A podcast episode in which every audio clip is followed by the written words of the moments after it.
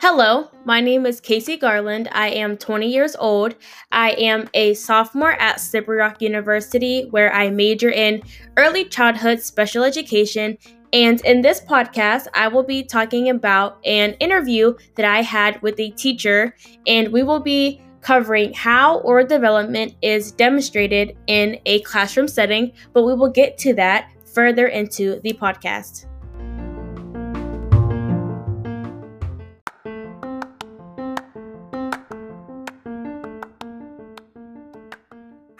Hello, I'm Kena McNally, and I'm an early childhood and special education major. For the podcast, I did an interview and an activity with children to see what oral language development looked like in students, but we will see that later in the podcast.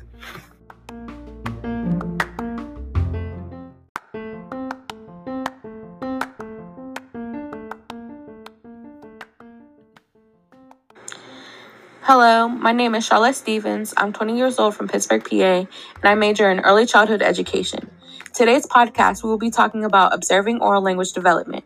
The three topics we will focus on are what oral development is, where the kids should be around the ages 3 to 4, and what stages they should be transitioning to.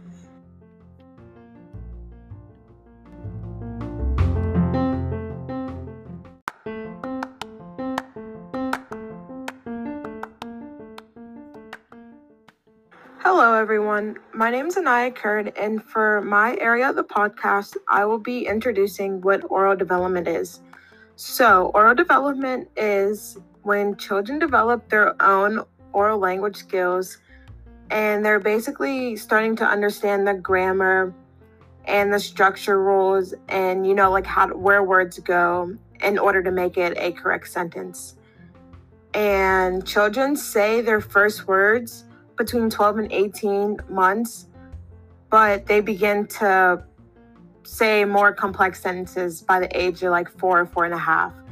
And by the time they start kindergarten, children know most of the fundamentals of their language, so they'll be able to converse easily with someone who speaks as they do, or like someone like their age. And for uh, personal experience, I really can't think of much.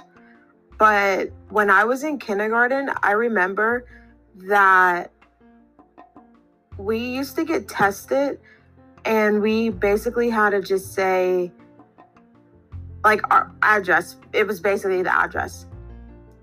And for that, I lived on Prospect Street and I literally could never get my P's right. Like every once in a while I'd get them right, but I was just so embarrassed and when it was my turn to say my address, because this was like one on one with the teacher, she'd call you up to the desk and you would just speak to her like that.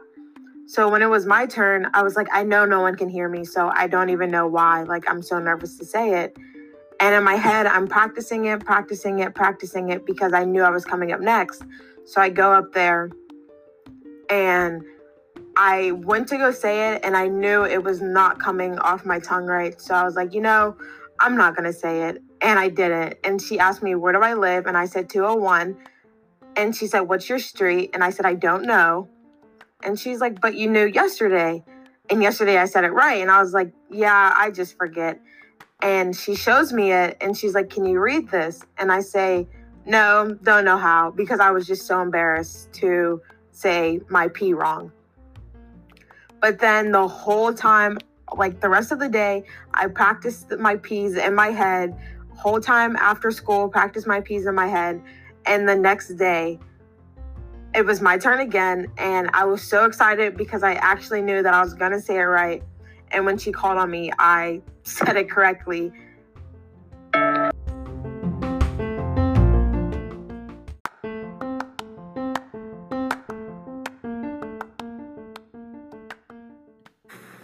When I was a child, I experienced oral language development in my classroom. I remembered being in school and working on my sounds or other forms of speech. I was a very shy child and I didn't want to talk to anyone but my parents. My teachers knew I needed to work on my oral language in order to better my communication with my peers and teachers. So I would be taken out of the classroom to work on speech. With the help of games, workbooks, and tests, my oral language improved to where I didn't need to keep working on my oral language. And I was able to develop a communication with others around me. As a child, working on my own oral language development helped me a lot with my school. As a teacher, I hope to be able to help students with what they struggle with so they can succeed in school as well.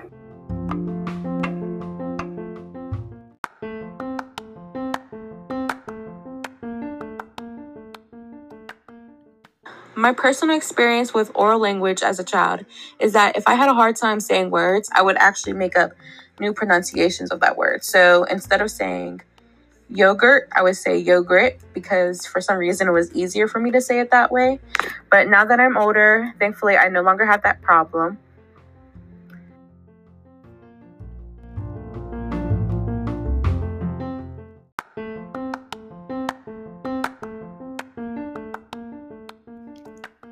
For my personal experience, I kind of fall in the same area as Charles and Anaya.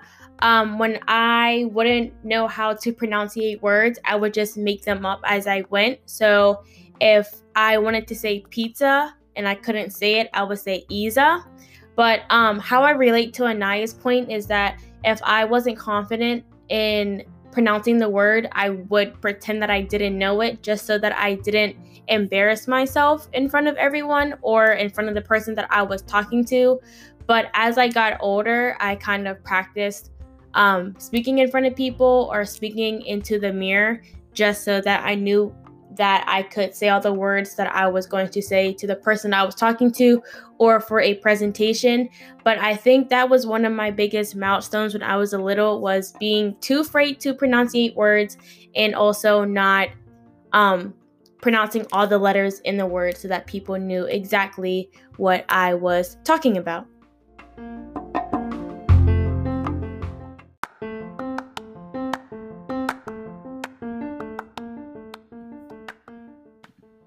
What oral language looks like in kiddos, I did an activity with children to experience it hands on.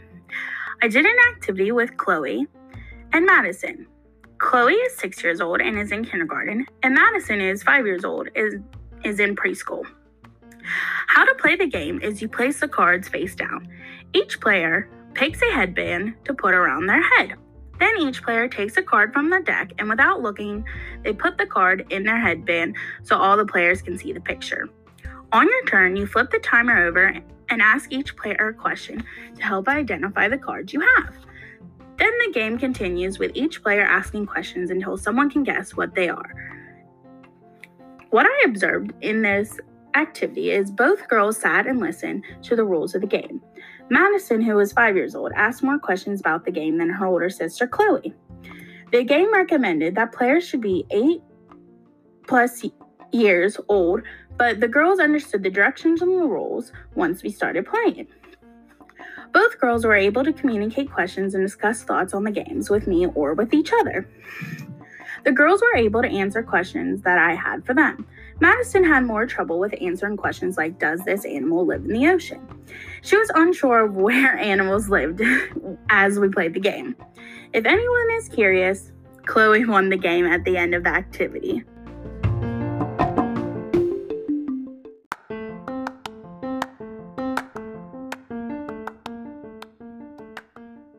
So, for my interview with the teacher at the school that I interviewed, her name is Miss Lewis, and the first question that I asked her was How does she provide instruction and support for students who are not fluent in speaking or a little bit shy?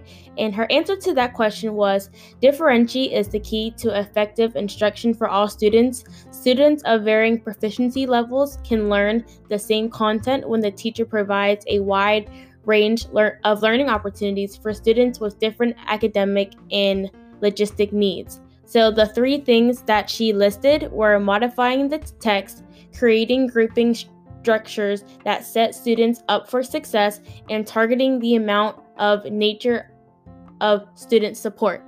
And then the second question that I asked Miss Lewis was what kinds of activities does she do to help students develop their oral language and oral reading? And her answer to that was a low anxiety environment, repeated practice, comprehensible input, and drama. These are all important components of setting children up for success in language development.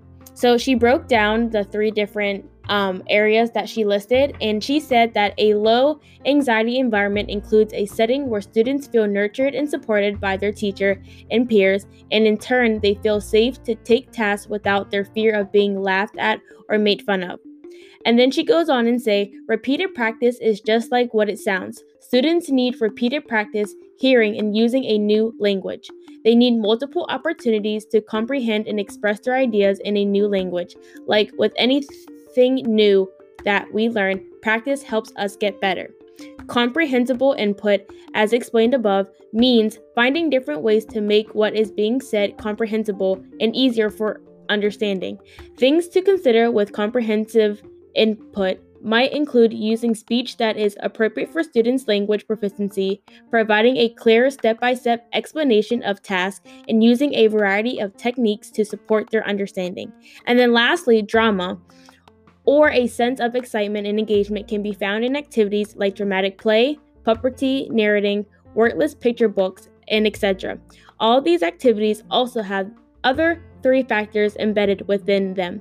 These activities insist in the development of oral language in addition to introducing students to oral reading and rich literacy experiences and responses in a classroom setting. So, the one thing that I liked about me and Miss Lewis's interview is that she um, listed three things that are personable for her classroom that could work for anybody who wants to be a future teacher and need a little guidance on how to instruct and practice oral language for their future students.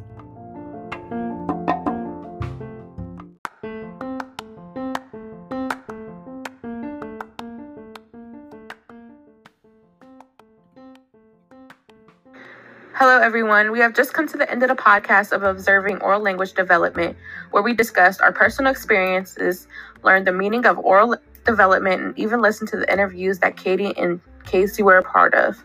I hope everyone listening learned something new today, and I want to give a big thanks for tuning in.